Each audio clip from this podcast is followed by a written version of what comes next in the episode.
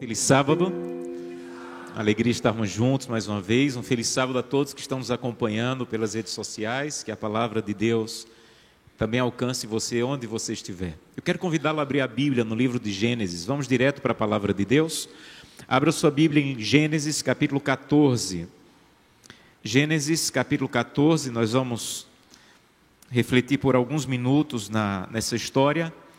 Quero convidá-lo a abrir a Bíblia. Gênesis 14, nós vamos ler a partir do verso 17. Gênesis 14, já fomos abençoados, pastor Rafael já orou, pediu a bênção para o estudo dessa manhã. Então vamos ler o texto bíblico. Gênesis 14, vamos ler a partir do verso 17. Diz assim: Após voltar Abrão de ferir a Kedor Laomer e aos reis que estavam com ele, saiu-lhe ao encontro o rei de Sodoma, no vale de Savé, que é o vale do rei. Melquisedeque, rei de Salém, trouxe pão e vinho e era sacerdote do Deus Altíssimo. Abençoou ele a Abrão e disse: Bendito seja Abrão pelo Deus Altíssimo, o Deus que possui os céus e a terra. E bendito seja o Deus Altíssimo, que entregou os teus adversários nas tuas mãos. E de tudo lhe deu Abrão o dízimo. Então disse o rei de Sodoma a Abrão: Dá-me as pessoas, e os bens podem ficar contigo.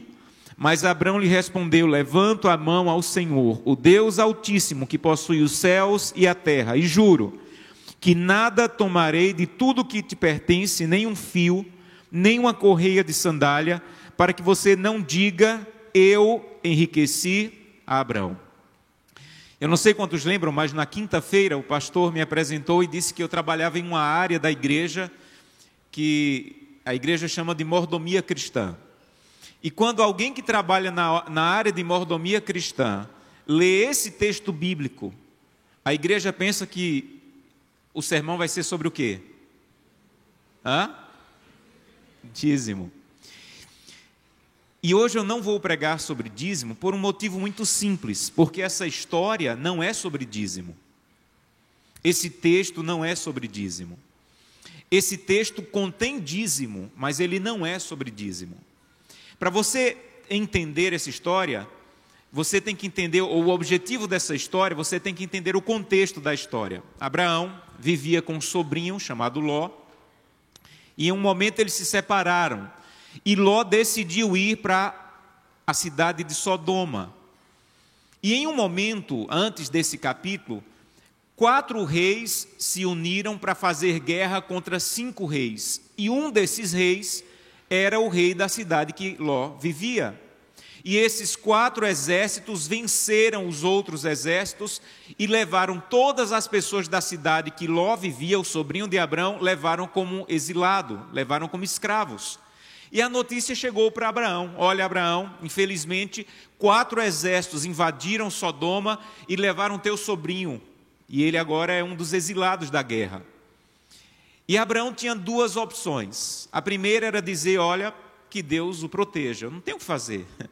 Como é que eu vou agir agora? Eu não sou um homem de guerra. Abraão não era conhecido e o relato bíblico não apresenta Abraão enfrentando guerras. Então, quem mandou ele se separar de mim? Quem mandou ele viver em Sodoma? Que Deus o proteja. Essa era a primeira opção. A segunda opção era Abraão dizer: Olha, eu tenho que fazer alguma coisa, meu sobrinho. E Abraão reuniu 300 homens, um pouco mais que 300 homens, que não eram guerreiros, mas ele disse assim: Eu vou pedir a ajuda de Deus e vou para a guerra. E essa história que nós acabamos de ler é o final da guerra, quando Abraão volta, depois de ter vencido, gente, vencido quatro exércitos. Um homem com seus servos se reuniu e venceu quatro exércitos. E o que nós lemos agora é Abraão retornando da guerra depois de ter vencido quatro exércitos e ter libertado o seu sobrinho. E ele se encontra com Melquisedeque, que era rei e sacerdote, e ele, quando vai entregar os dízimos, Melquisedeque diz assim: Abraão, antes de você entregar o dízimo, você precisa aprender algumas coisas. Porque dízimos e ofertas não é uma entrega formal. dízimo e ofertas é uma entrega resultado da compreensão de algumas coisas. Em outras palavras, se você não compreende algumas coisas, a sua fidelidade não é biblicamente completa. Então, antes de fazer qualquer entrega a Deus, você tem que entender algumas coisas que te motivem a fazer essa entrega. Quando, imagina, Abraão chegando para Melquisedeque dizendo assim: Olha, vou entregar o dízimo. Melquisedeque dizendo: Espera, espera, espera.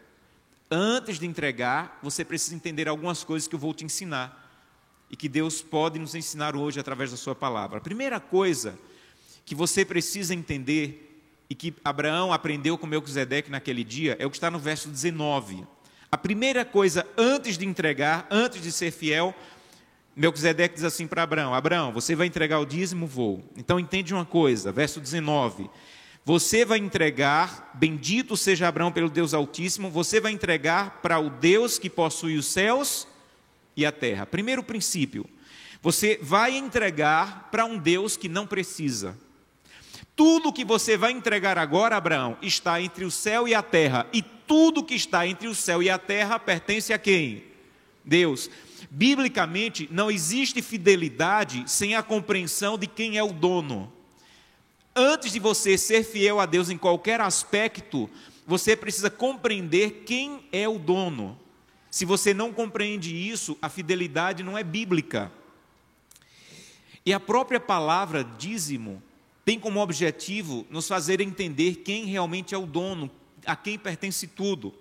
Na cultura judaica, os números têm um significado muito forte e nós pela Bíblia, aprendemos alguns significados. Por exemplo, nós sabemos o que significa o número 7, que simboliza a perfeição.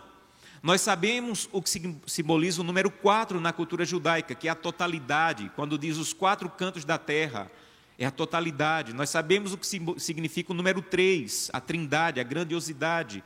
Nós sabemos o que significa o número 12, a representação de todos os povos, nos 12, nas 12 tribos e nos 12 discípulos.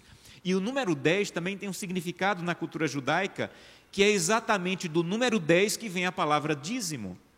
Número 10 na Bíblia, na cultura israelita, sempre estava ligado ao mínimo. Sempre. Então, quando um judeu escutava 10, geralmente aquele número estava ligado à noção de um mínimo.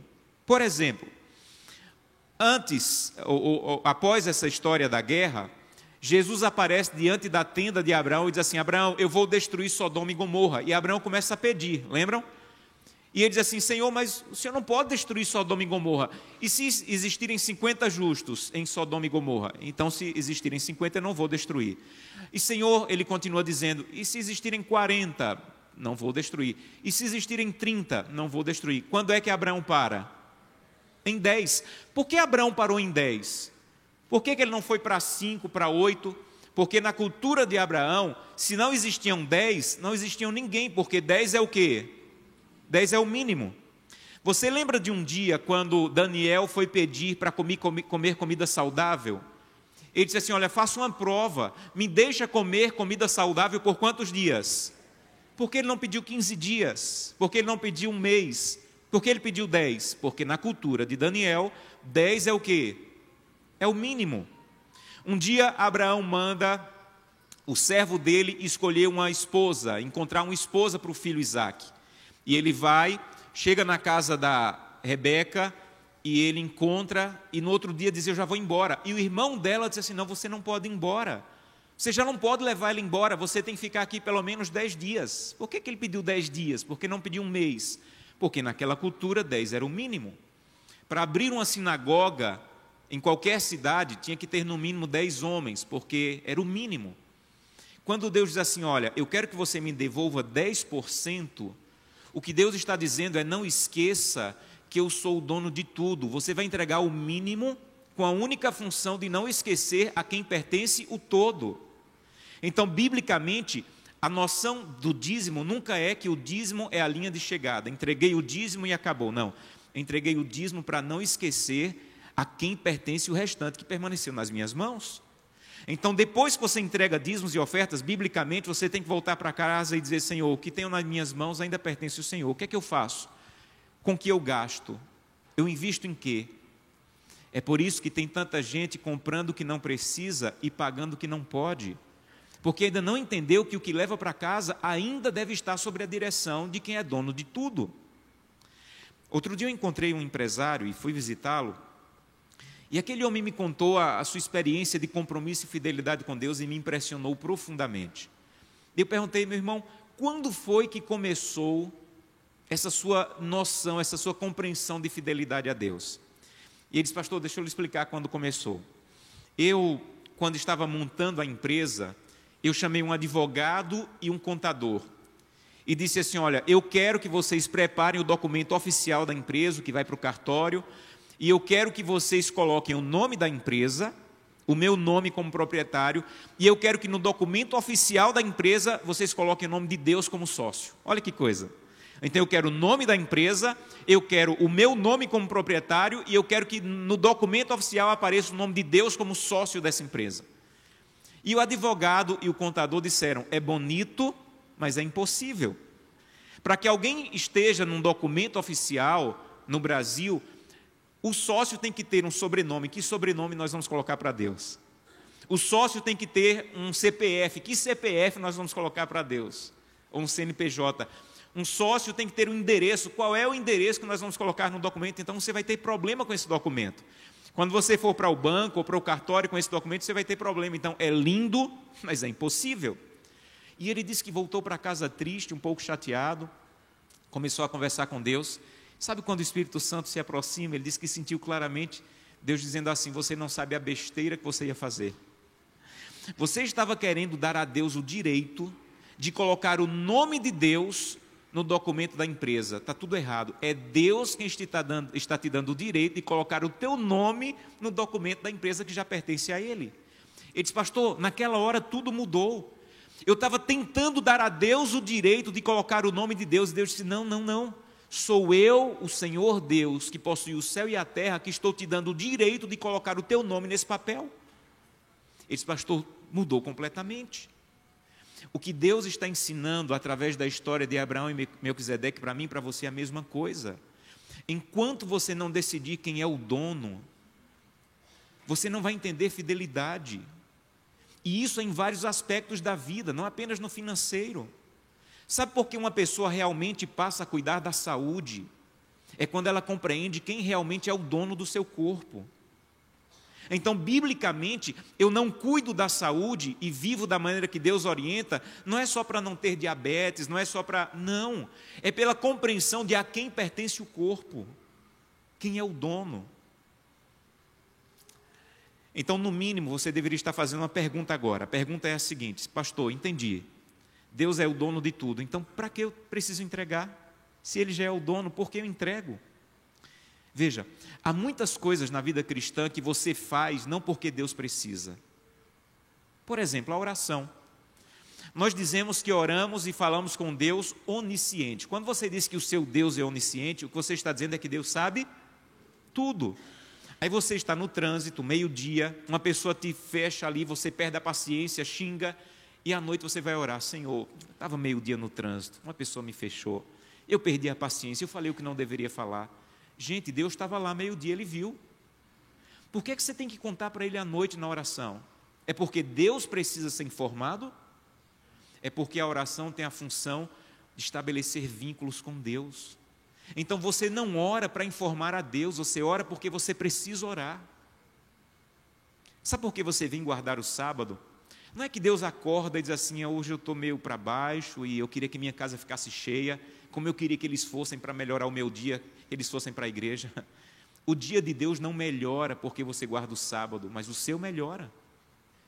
Então a fidelidade, tudo que nós fazemos, não é porque Deus precisa, é porque nós precisamos.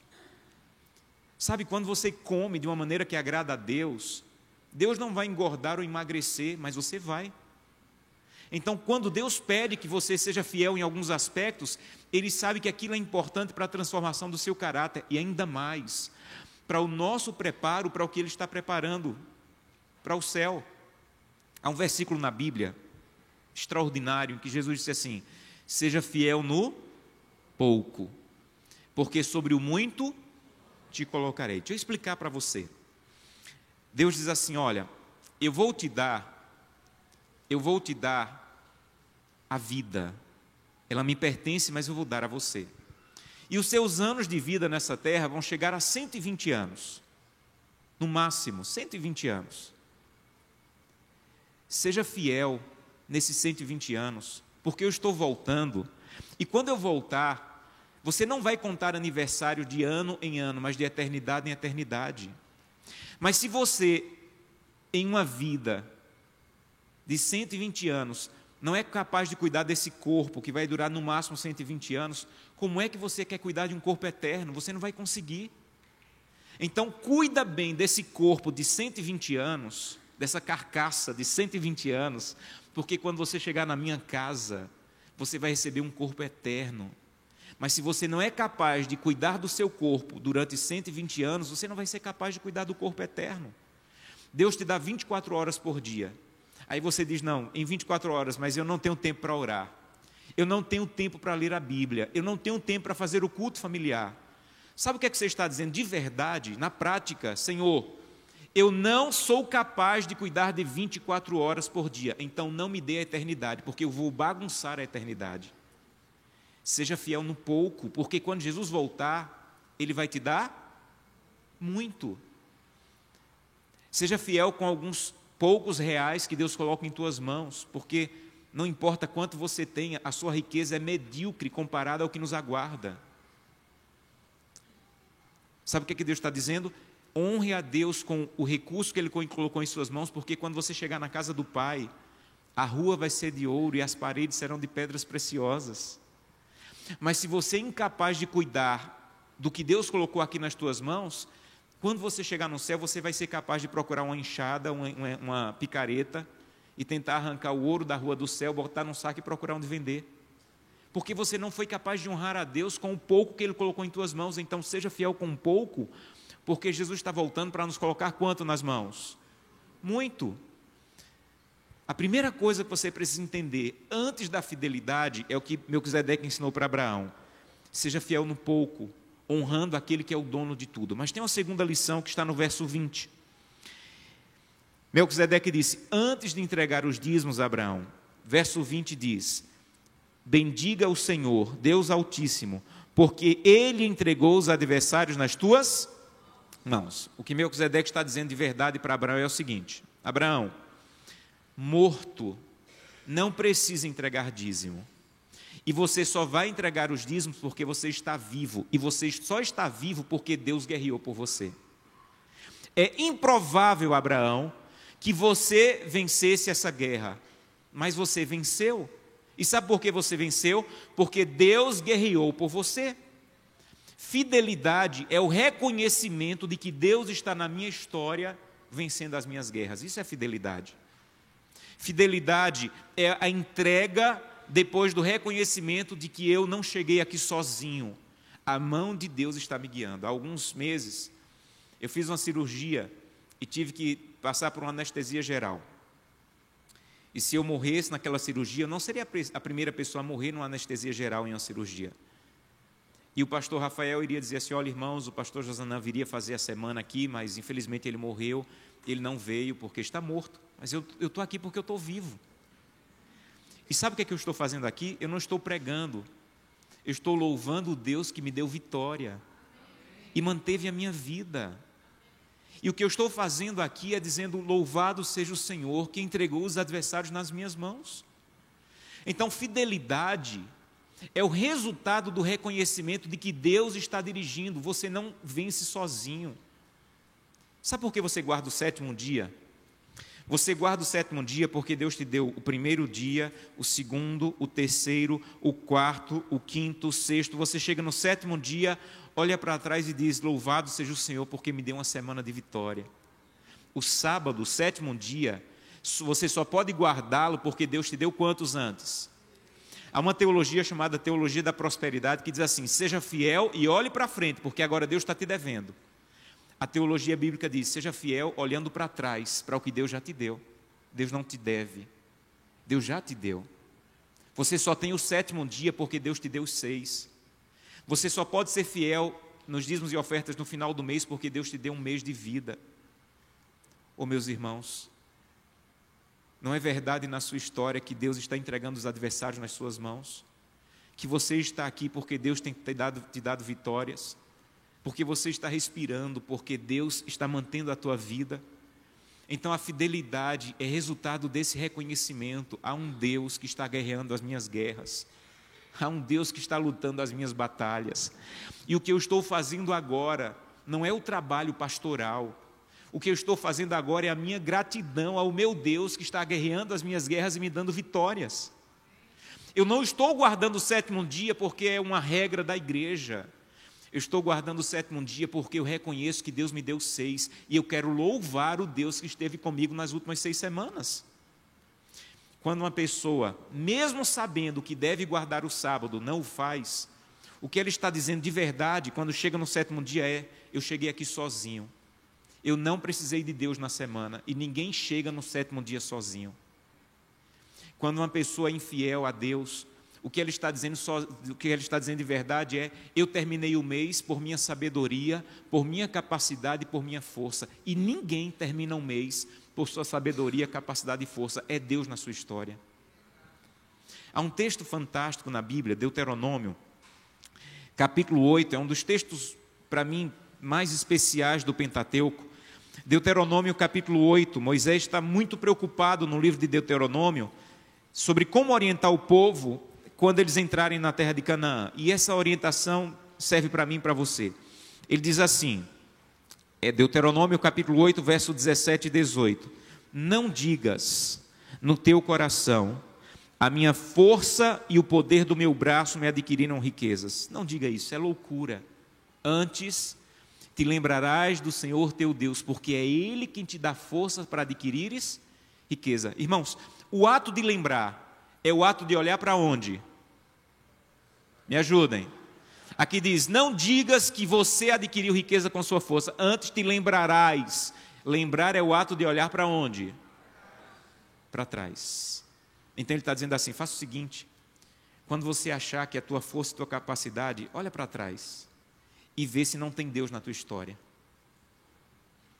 Antes te lembrarás do Senhor teu Deus, porque é Ele que te deu capacidade, que te deu força, que te deu condições de chegar até aqui.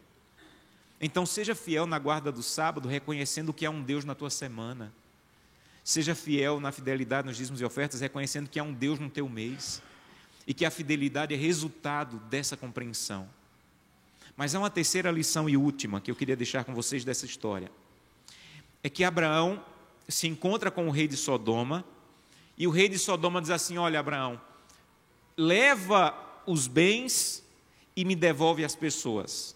Há um contexto histórico aqui. Havia um código chamado Código de Hammurabi no tempo de Abraão, que era um código internacional que regia muitas coisas, inclusive as guerras.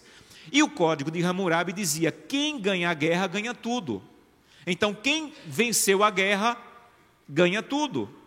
Abraão venceu a guerra. Tudo que aqueles exércitos possuíam, tudo que aquelas cidades possuíam, pelo código agora pertenciam a Abraão. Então Abraão não estaria cometendo nenhum crime se ele dissesse: Não, senhor, o código. Eu perguntei, irmão, como começou o teu compromisso de fidelidade? Essa é uma pergunta que eu sempre faço. E ele disse, pastor, eu tinha duas lojas. E quando eu tinha duas lojas, eu disse: Deus, é teu.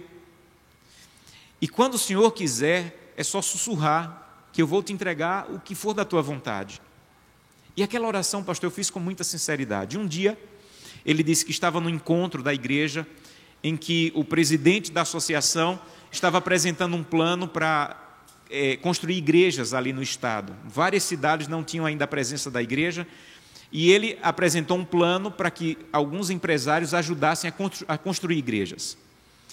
E ele colocou um papel na mão de cada empresário, de cada pessoa que estava na reunião, e ele colocou lá que iria doar 10 milheiros de, tijolo, de, de tijolos. Entregou a, o papel, colocou o nome, e no final o presidente disse: Irmão, Deus seja louvado, essa oferta vai construir muitas igrejas. E ele disse: Não, presidente, tem alguma coisa errada. 10 milheiros de tijolos não vai ajudar a construir muitas igrejas. E o presidente ficou sem jeito e disse assim: Irmão, mas o que está escrito aqui são 100 milheiros de tijolos. Ele disse, pastor, quando o presidente falou isso, eu tremi. Ele disse, eu sou um homem de negócio, eu não vivo colocando zero a mais. Eu pedi para ver o papel. Quando eu olhei para o papel, era a minha letra. E eu disse: Meu Deus, o que é que eu faço agora? Ele disse: Eu não tive coragem de dizer para o presidente que eu tinha colocado um zero a mais. E eu disse: O que é que eu faço? Eu peguei o papel levei para casa e não dormi aquela noite, porque eu não tinha em caixa recurso suficiente para pagar aquilo que eu tinha colocado no papel. E eu passei uma noite inteira preocupado e aflito: como é que eu vou fazer? Como é que eu vou dizer que não fui eu quem coloquei? Fui eu, essa letra é minha. E ele disse que de madrugada, falando com Deus, Deus disse assim: Você lembra que algumas semanas você disse que tudo me pertencia? Foi eu quem fiz você colocar esse zero a mais. E ele disse que a partir dali ele dormiu em paz. Ele fez a entrega, deu um jeito, conseguiu o recurso e fez a entrega. E ele disse, pastor, a partir daquele momento, eu tenho pedido a Deus que sussurre quando seja necessário. Eu sou fruto de um desses sussurros de Deus. Minha mãe contava que um dia meu pai estava sem emprego, ela também, e ela estava grávida de mim, e tinha minha irmãzinha que tinha três anos, e um dia ela tinha um pouco de leite ali, e o leite, a menina, minha irmã brincando, derramou. E ela ficou aflita, chorando, havia batizado algumas semanas. Daqui a pouco alguém, alguém bateu na porta. Dona Antônia, me perdoe, me desculpe, mas eu senti Deus dizendo para trazer essa comida para você. Alguém ouviu o sussurro de Deus. E quando você diz, Santo Deus, eu quero ser fiel, Deus vai começar a sussurrar. Deus vai começar a dizer assim: olha, coloca na mala do carro quatro cestas básicas, porque eu vou guiar alguém para o teu caminho para você entregar essa cesta básica. Deus vai começar a guiar você e vai dizer assim: olha, separa a segunda-feira à noite, você já me entregou o sábado. Mas se tudo realmente é meu, eu quero a segunda-feira à noite também para você dar estudos bíblicos. E Deus vai começar a guiar pessoas na segunda-feira à noite para você dar estudo bíblico.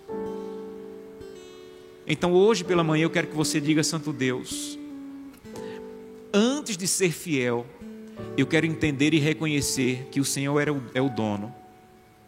Eu quero entender e reconhecer que o Senhor tem me dado vitórias, está entregando os inimigos nas minhas mãos. O que eu tenho e o que eu sou não é fruto do meu esforço e sabedoria, é Deus na minha história.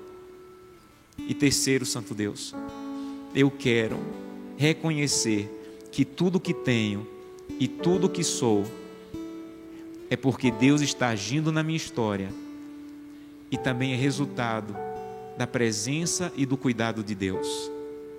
Então eu quero dizer, como Abraão: nem um fio de correia do que eu tenho, nem uma sandália do que eu tenho, é fruto da minha capacidade. Levanta as mãos ao céu, disse Abraão. E eu quero que tudo que tenho e tudo que eu sou seja reconhecido como a ação de Deus na minha vida. Eu quero convidá-lo a dizer isso hoje a Deus. Eu quero convidá-lo a fazer uma entrega, talvez como você nunca fez. A dizer, Santo Deus, o que eu tenho é fruto de um milagre. O que eu sou é fruto de um milagre. E o milagre é que um Deus tão grande e poderoso possa se aproximar de um ser como eu, possa cuidar de mim, possa me dar capacidade, possa me dar força. A entrega de hoje eu quero convidá-lo a dizer: Santo Deus, eu quero realmente viver como alguém que entende quem é o dono eu tenho agido como dono do meu corpo, por isso que eu estou comendo desse jeito, por isso que eu não faço atividade física, por isso que eu tenho agido dessa maneira com meu corpo, porque eu não estou vivendo em reconhecimento a quem realmente o dono. Me perdoa em vários aspectos da minha vida, seja nas finanças, seja no meu tempo. Eu estou agindo como dono do meu tempo. O tempo que eu passo acessando, o tempo que eu passo nas redes sociais, é como se eu fosse o dono do meu tempo. E essa manhã eu quero te pedir perdão. E eu quero reconhecer o Senhor é o dono. E eu quero entregar nas tuas mãos. Quero convidá-lo também a dizer a Deus essa manhã em teu coração: Senhor, me perdoa, porque eu ainda não entendi o que Abraão entendeu. Que eu só tenho o que tenho e só sou o que sou, porque há um Deus na minha história. E eu quero reconhecer isso essa manhã.